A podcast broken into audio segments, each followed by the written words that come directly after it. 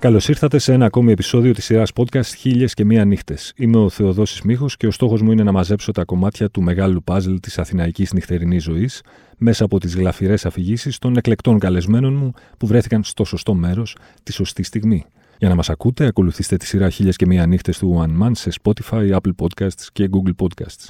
Μαζί μου σήμερα μια πολύ ταλαντούχα και ιδιοσυγκρασιακή θα έλεγα μουσικός, κυρίες και κύριοι, η Λία Χάιντ. Καλώς ήρθες Λία. Καλώ σας βρήκα. Τι σημαίνει ιδιοσυγκρασιακή μου, Πολλές συλλαβές. Αυτό που παίζεις εσύ είναι ιδιοσυγκρασιακό. Εσύ θα μας πεις τι σημαίνει στην πραγματικότητα. Μα δεν πάει έτσι. Οι δημοσιογράφοι τιτλοφορούν και οι καλλιτέχνες χαζεύουν τον τίτλο από μακριά. Το κοιτάνε, το θορούν. Άσε μας να πούμε και εμείς τα δικά μας. Λοιπόν, καλώς ήρθες. Το τιμόνι είναι στα χέρια σου. Ελπίζω να είσαι έτοιμη να μας πας μια βόλτα στο χρόνο και στο χώρο. Ξεκινάμε ευθύς αμέσως. Μια φορά και έναν καιρό. Μια φορά και έναν καιρό. Ήταν η Λία Χάιντ. Στην Απανεμιά με τον Κωνσταντίνο Β. Καλά, ξεκινάμε. Για πες, τι κάνατε εκεί; Λοιπόν, μια φορά και ένα καιρό πριν ακριβώς 10 χρόνια, το σωτήριο έτος 2013, κλήθηκα και πέρασα μια έτσι άτυπη φιλική οντισιόν να ενορχιστρώσω την μέχρι τότε ε, δισκογραφία του Κωνσταντίνου και να την παρουσιάσουμε στην Απανεμιά. Η Απανεμιά είναι μια θρηλυκή μπουάτ στην ε, Πλάκα, μία από τις δύο που υπήρχαν εκεί στο ωραίο στενάκι στο πλακόστρο τα σκαλάκια και η πρόταση ήθελε τον Κωνσταντίνο για τέσσερις παραστάσεις να παρουσιάσει ως ήθιστες σε μια μπουάτ, δηλαδή με ελάχιστη ηλεκτρική, ηλεκτρονική, ηχητική βοήθεια, ε, αυτό που κάνει.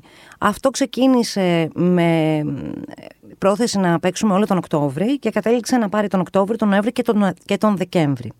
Okay. Ήταν λοιπόν το σωτήριο έτος 2013, το οποίο, πού να θυμάστε τώρα πριν από 10 χρόνια, ε, είχε διάφορα ευτράπελα, ένα εκ των οποίων ήταν έβρεχε ασταμάτητα. Όταν λέμε ασταμάτητα, μιλάμε για ασταμάτητα.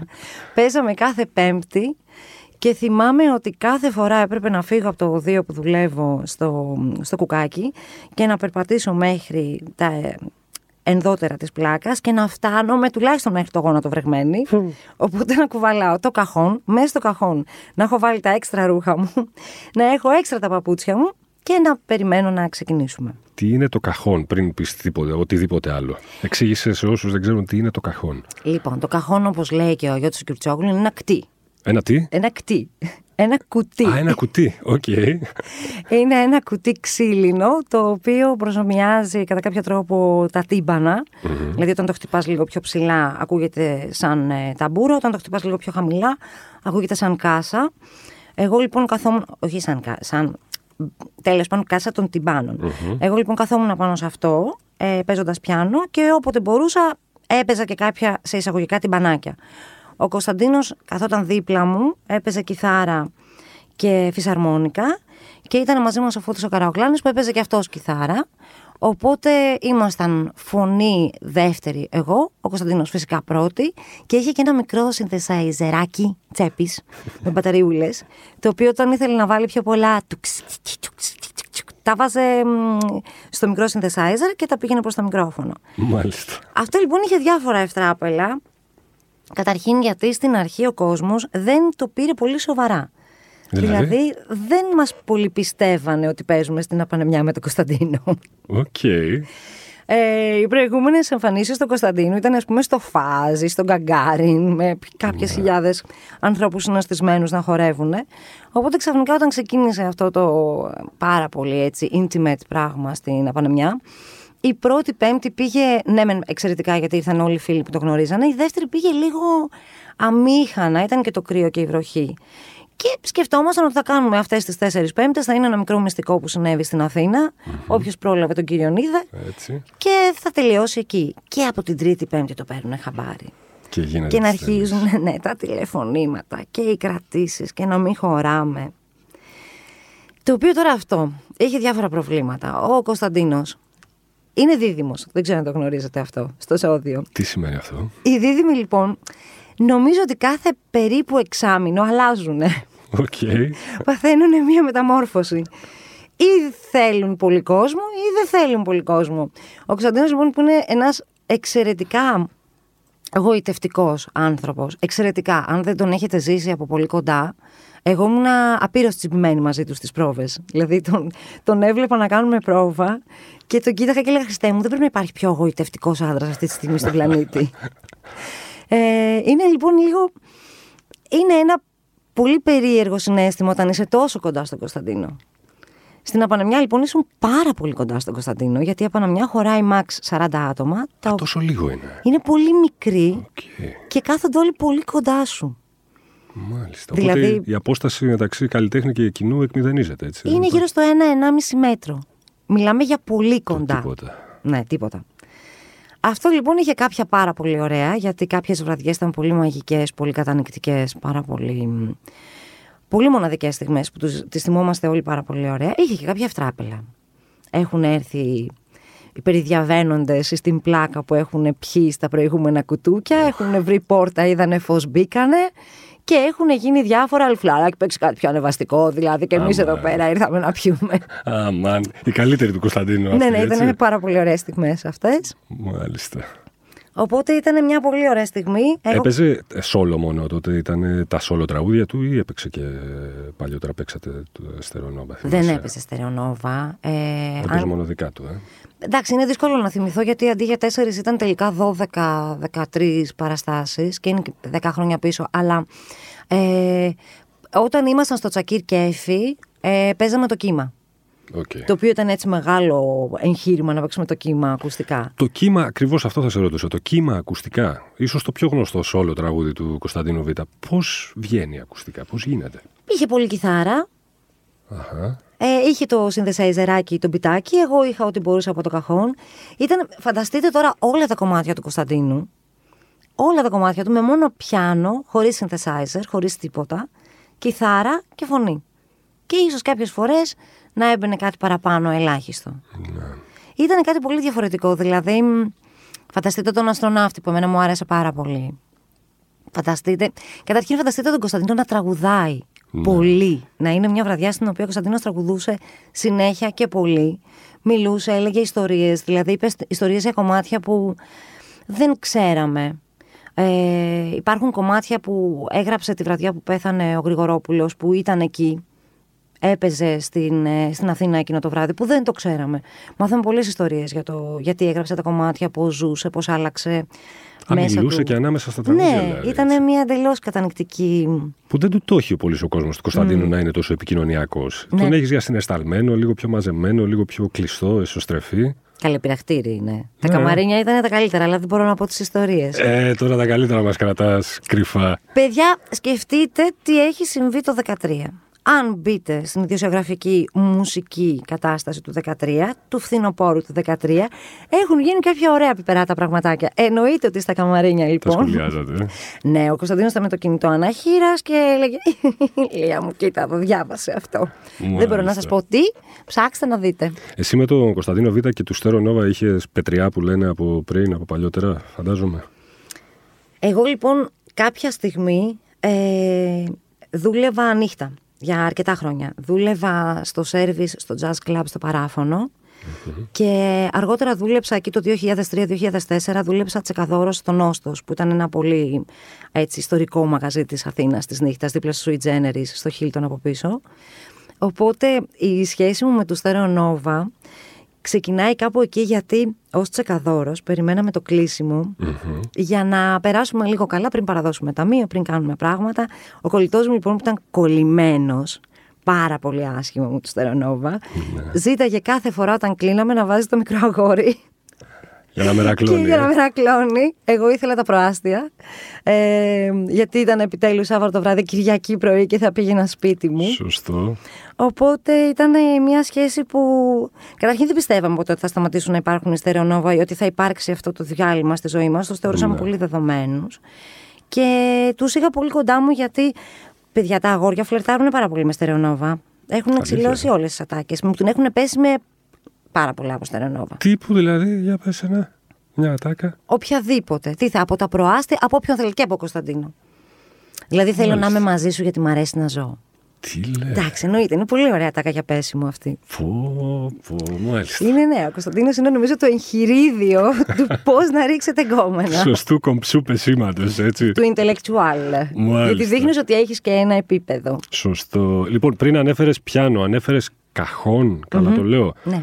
Πόσα ακόμη μουσικά όργανα ξέρεις να χειρίζεσαι; Ε, ξέρω να ταλαιπωρώ βιόλα, αλλά είναι ακριβώς έτσι όπως το έθεσα. Αχα. Παίζω μπάσο αν θέλω, αν, αλλά εντάξει, με το δικό μου τρόπο. Κιθάρα είναι μια πονεμένη κατάσταση.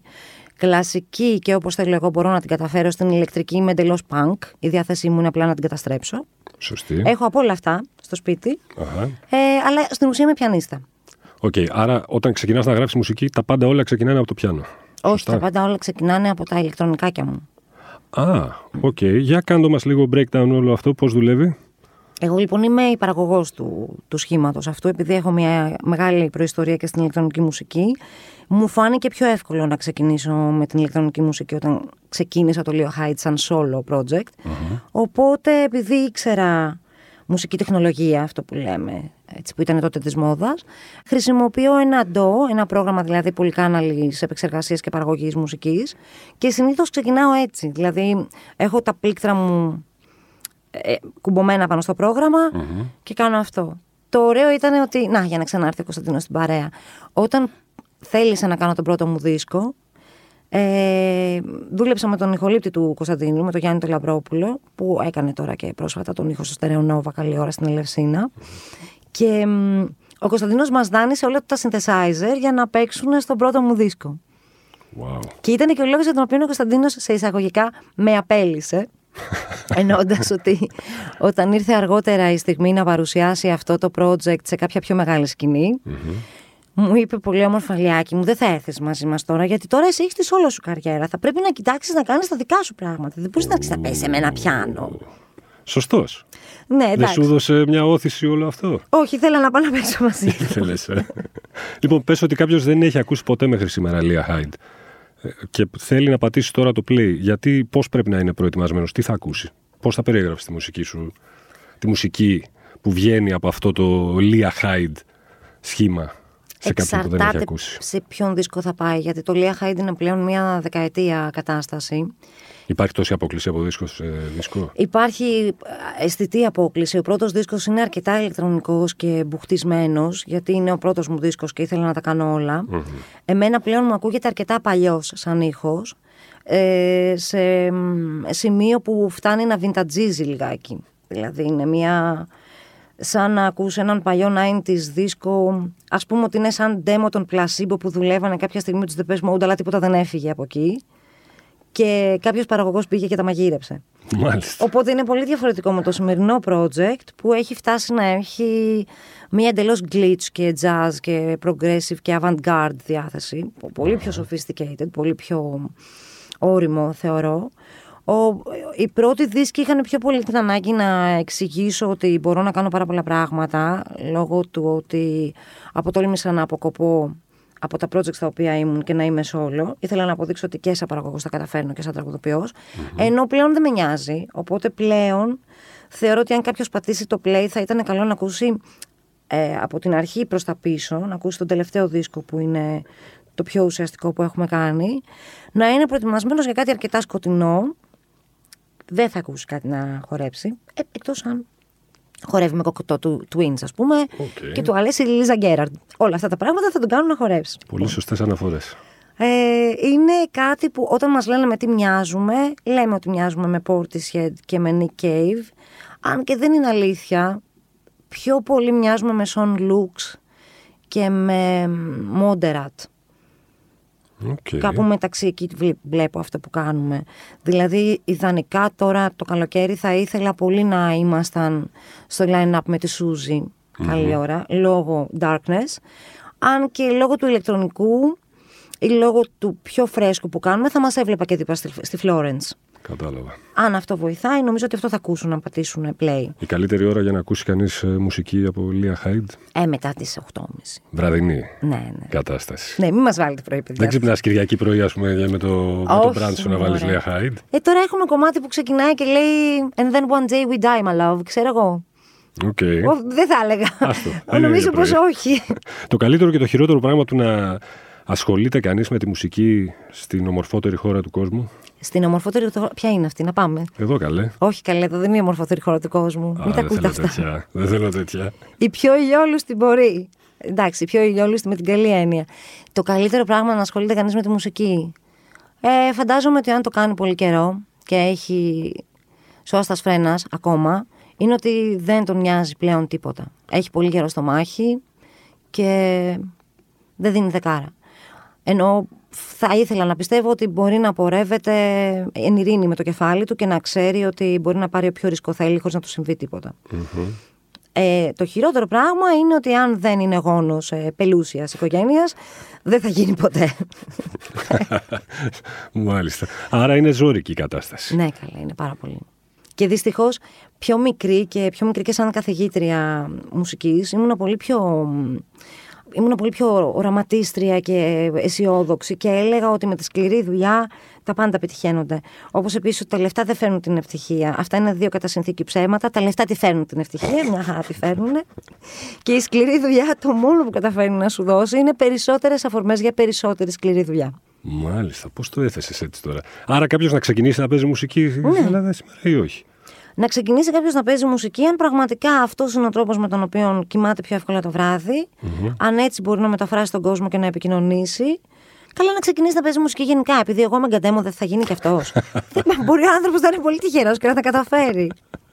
Η σκηνή στην οποία θα έλεγες ότι μπορεί κάποιος να εντάξει τους, το σχήμα Λία Χάιντ υπάρχει; Στην Ελλάδα. Όχι, στην Ελλάδα δεν υπάρχει και αυτό είναι και το, η κατάρα του Τουταγχαμών που μας ακολουθεί γιατί δεν μπορεί να μας ε, αγκαλιάσει και να μας υποστηρίξει καμία Και αυτό έχουμε καταλάβει. Δηλαδή η ηλεκτρονική προσπαθεί, η dark wave προσπαθεί, η rock προσπαθεί, ε, δε, στη metal δεν το συζητάμε. Η ελληνόφωνη προσπαθεί, γενικά δεν, δεν υπάρχει αυτή η μουσική που κάνουμε εμείς εδώ και γι' αυτό και τα κορίτσια, γιατί συνήθως είναι κορίτσια που κάνουν, ή το αγόρι, γιατί είναι και ένα αγόρι που το κάνει αυτό, ε, που κάνουν αυτή τη μουσική, έχουν ε, πάρει των ιματιών τους και δεν είναι πια εδώ ή δεν ασχολούνται καν με την ελληνική αγορά. Μάλιστα. Πόσο πιθανό είναι ένα σχήμα σαν ε, τους να, να κάνουν ένα, μια έστω στοιχειώδη μου έξοδο προς τα έξω; Πόσο εύκολο είναι να γίνει; Ναι. Άμα είσαι πελούσιος, πάρα πολύ. Αν δεν είσαι; Είναι λίγο πιο δύσκολο. Θέλει πάρα πολλές ώρες δουλειάς. Είναι αυτό που λέμε ότι το ίντερνετ βοηθάει, αλλά από την άλλη το ίντερνετ το έχουν και οι άλλοι. Οπότε βοηθάει και τους άλλους. Πρέπει να βρεις τρόπο να βρεις τη δική σου δίωδο και να γίνεις γνωστός. Τα πάντα γίνονται. Δεν υπάρχει. Δηλαδή, δεν θα ήθελα να περάσει πεσημιστικά η αντίληψη ότι ματαιότητε Απλά χρειάζεται πάρα πολύ δουλειά και όσο πιο μικρό είναι το κοινό στο, στο οποίο απευθύνεσαι, τόσο πιο συγκεκριμένες και στοχευμένες πρέπει να είναι οι προσπάθειες. Ναι. Αυτό είναι το θέμα. Αλλά στην ουσία, όταν κάνεις και κάτι λίγο πιο elite κατά κάποιο τρόπο, το ξέρεις αυτό. Το ήξερες ναι, από πριν. Δεν περιμένεις να κάνεις ένα breakthrough, ας πούμε, σε mainstream κοινό, εφόσον η μουσική σου δεν είναι mainstream; Όχι. Δηλαδή, ξέρω ότι δεν υπάρχει περίπτωση να έχω το κοινό της Μαρίνα Σάτι, αν και θα ήθελα να το έχω γιατί ξέρω ότι αν με ακούσουν θα τους αρέσει. Κατάλαβα. Αυτό είναι το στίχημα. Το στίχημα με τα δύσκολα, σε εισαγωγικά, για promotion δύσκολα ε, μουσικά ε, όταν παίζονται καλά, όταν δηλαδή βγαίνουν στο πατάρι και τελικά πείθουν το κοινό για αυτό που κάνουν, είναι ότι δεν μπορούν εύκολα να πείσουν το κοινό γιατί έχουν επιλέξει κάτι που marketing wise δεν είναι τόσο glossy και φανταχτερό. Δηλαδή η εσωστρεφής μουσική ναι. Δεν μπορεί ποτέ να γίνει τζιμπιτζιγκλόγκι και να φωνάζει με φέιβολα. Τζιμπιτζιγκλόγκι. Αυτό, ναι. ναι, δεν μπορεί Η να επιστημονική ορολογία. Πάρα πολύ. του πεντάχρονου. Λοιπόν, στην, ε, στη σημερινή εποχή, οι μπάντες, ακόμη και αν μου λες ότι ξέρεις, αυτό με τις σκηνές είναι λίγο περίεργο και ας πούμε ότι κάθε μπάντα ανήκει στη δική της σκηνή. Βοηθιούνται οι μπάντες μεταξύ τους σήμερα στην Ελλάδα; Υπάρχει ξέρεις, αυτή η αλληλεγγύη, η ευγενής άμυλα, πώς να το πω; Υπάρχει σε μια πολύ καλή και υγιή κατάσταση. Ε, σε κάποιες άλλες πιο μικρές παρέες ανάγεται σε επίπεδο κλίκας, που δεν είναι τόσο υγιής. Γενικότερα αν είσαι καλό παιδί και έχεις και το κουτελό σου καθαρό και είσαι ένας άνθρωπος ευχάριστος που μπορείς όταν συναναστρέφεσαι με άλλους να συναναστραφείς με άλλους ανθρώπους χωρίς να είσαι πενινδιάς ναι, η, η σκηνή μπορεί να βοηθήσει πάρα πολύ. Υπάρχουν άνθρωποι ας πούμε που είναι πάρα πολύ δύσκολοι να συνεργαστούν γιατί είναι δύσκολοι άνθρωποι, δεν τους κάνει κάτι κακό αυτό το ναι. πράγμα. Αυτό δεν τους κάνει ούτε μοναχοφάιδες, ούτε παρτάκιδες, έχουν ρε παιδί μου τη δυσκολία τους και δεν θέλουν πολλά πολλά. Υπάρχουν άλλοι άνθρωποι που έχουν κάνει τις κλίκες τους, τις φατρίες τους και δύσκολα μπαίνεις. Ε, εγώ είμαι στην πολύ ευχάριστη θέση να έχω αυτή την εβδομάδα και μετά από το πρόσφατο Morphic Festival που παίξαμε ε, με όλα τα παιδιά που ανεβήκαμε στο Πατάρι Ε, ε, κάναμε ένα πάρα πολύ καλό καμαρίνι, όπως λέμε, και είμαστε στα μηνύματα και ο ένας δίνει στον άλλον contact, φεστιβάλ, θέλουμε να ξαναπέξουμε μαζί. Αν είσαι ένας άνθρωπος που βοηθάει, δεν είσαι ψωνάρα, δεν έχεις διβιλίκια, δεν είσαι σε φάση ηχολήπτισμού, η γραμμή μου, το ενιαρ μου και κάνε μας τη χάρη, θα έχεις και καλές συνεργασίες με τους υπόλοιπους ανθρώπους. Αν σε παίρνει από την άλλη να είσαι αποκομμένος, να έχεις τα δικά σου, δικά σου και το team σου και το production management σου, ναι, οκ, okay, ναι, δεν είναι ανάγκη να έχεις. Και... Ναι. Επόμενα σχέδια; Επόμενα σχέδια είναι. Το 23 δηλαδή, τι, θα, τι περιμένουμε από Lia Hide, τι θα δούμε, τι θα ακούσουμε; Θα ακούσετε κάτι ε, σε μια άλλη γλώσσα από αυτή που συνήθως τραγουδάμε. Mm-hmm. Ε, νομίζω ότι έγινε κατανοητή όσο ήθελα. Θα βγάλουμε και έναν instrumental δίσκο γιατί τον χρωστάμε στην εταιρεία, γιατί θέλουν μια instrumental ε, δουλειά από μας για την Αμερική. Και ετοιμαζόμαστε λίγο να τελειοποιήσουμε το καλεντάρι μας και τις ε, ημερομηνίες για την Ευρώπη. Θα παίξουμε, ήδη θα εμφανιστούμε σε ένα φεστιβάλ στη Γαλλία και έχουμε κλείσει και μια ημερομηνία για τη Σόφια. Είμαστε αυτή τη στιγμή στο Hemi Incubator μεταξύ άλλων 27 καλλιτεχνών από όλη την Ευρώπη. Επιλεχθήκαμε από 280 acts, οπότε εκπροσωπούμε την Ευρώπη σε ένα επιχειρηματικό σχέδιο να προωθηθεί η μουσική στην Ευρώπη. Δηλαδή, ναι, υπάρχουν κάποια έσπα, τα οποία υπάρχουν κάποια καλλιτεχνικά προγράμματα και βοηθούν τις πιο indie μπαντες να κάνουν τέτοια πράγματα. Ένα από αυτά είναι το Χέμι. Οπότε κοιτάω έτσι με πολύ αισιόδοξο μάτι το Βουκουρέστι, την Εσθονία. Μπορεί δηλαδή να είμαστε σε κάποιες από αυτές τις χώρες άμεσα. Τέλειο. Και θα ήθελα πάρα πολύ να είμαστε στο release, στο eject, σε κάποια από τα μεγάλα φεστιβάλ. Πώς είναι να περιοδεύει μια μπάντα από την Ελλάδα και να φεύγει να πηγαίνει στην Ευρώπη, στο Βουκουρέστι, στη Γαλλία; Είναι almost famous η κατάσταση; Γελάς. Ούτε λίγο. Ούτε...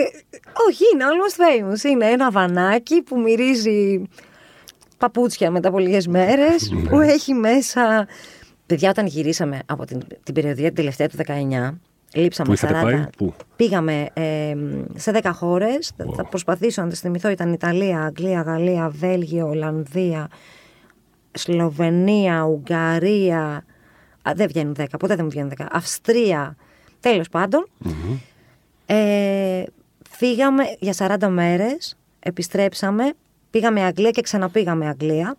Και στο βάν μου, όταν επιστρέψαμε, κάτω από το κάθισμά μου βγήκαν ένα μπουκάλι λάδι, ένα μπουκάλι ρούμι, δύο μπουκάλια κρασί, τρία ζευγάρια παπούτσια, τα άπλυτα, μινεστρώνε από, την, από την Ιταλία. Όχι, ε, συσκευασίες όλα αυτά που λέω.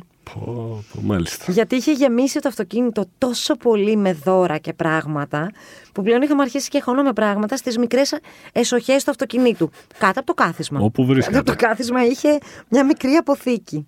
Μάλιστα, οπότε. Εντάξει, είναι μια περιπέτεια. Είναι πολύ ωραία, αν ξέρεις γιατί το κάνεις. Το κάνεις για να εκτεθείς με τις κουλτούρες των άλλων ανθρώπων, για να βρεθείς στα πιο μικρά venues και να μιλήσεις με ανθρώπους και να σου πούνε αργά το βράδυ πώς είναι εκεί, mm-hmm. πώς είναι στη Ρεν, πώς είναι στο Μπορντό, πώς είναι στη Βουδαπέστη, πώς είναι στη Λουμπιάνα. Ε, το κάνεις εννοείται για να δώσεις τη μουσική σου χέρι με χέρι, γιατί είναι πάρα πολύ δύσκολο για μια μπάντα να κάνει διανομή της μουσικής της. Σωστό.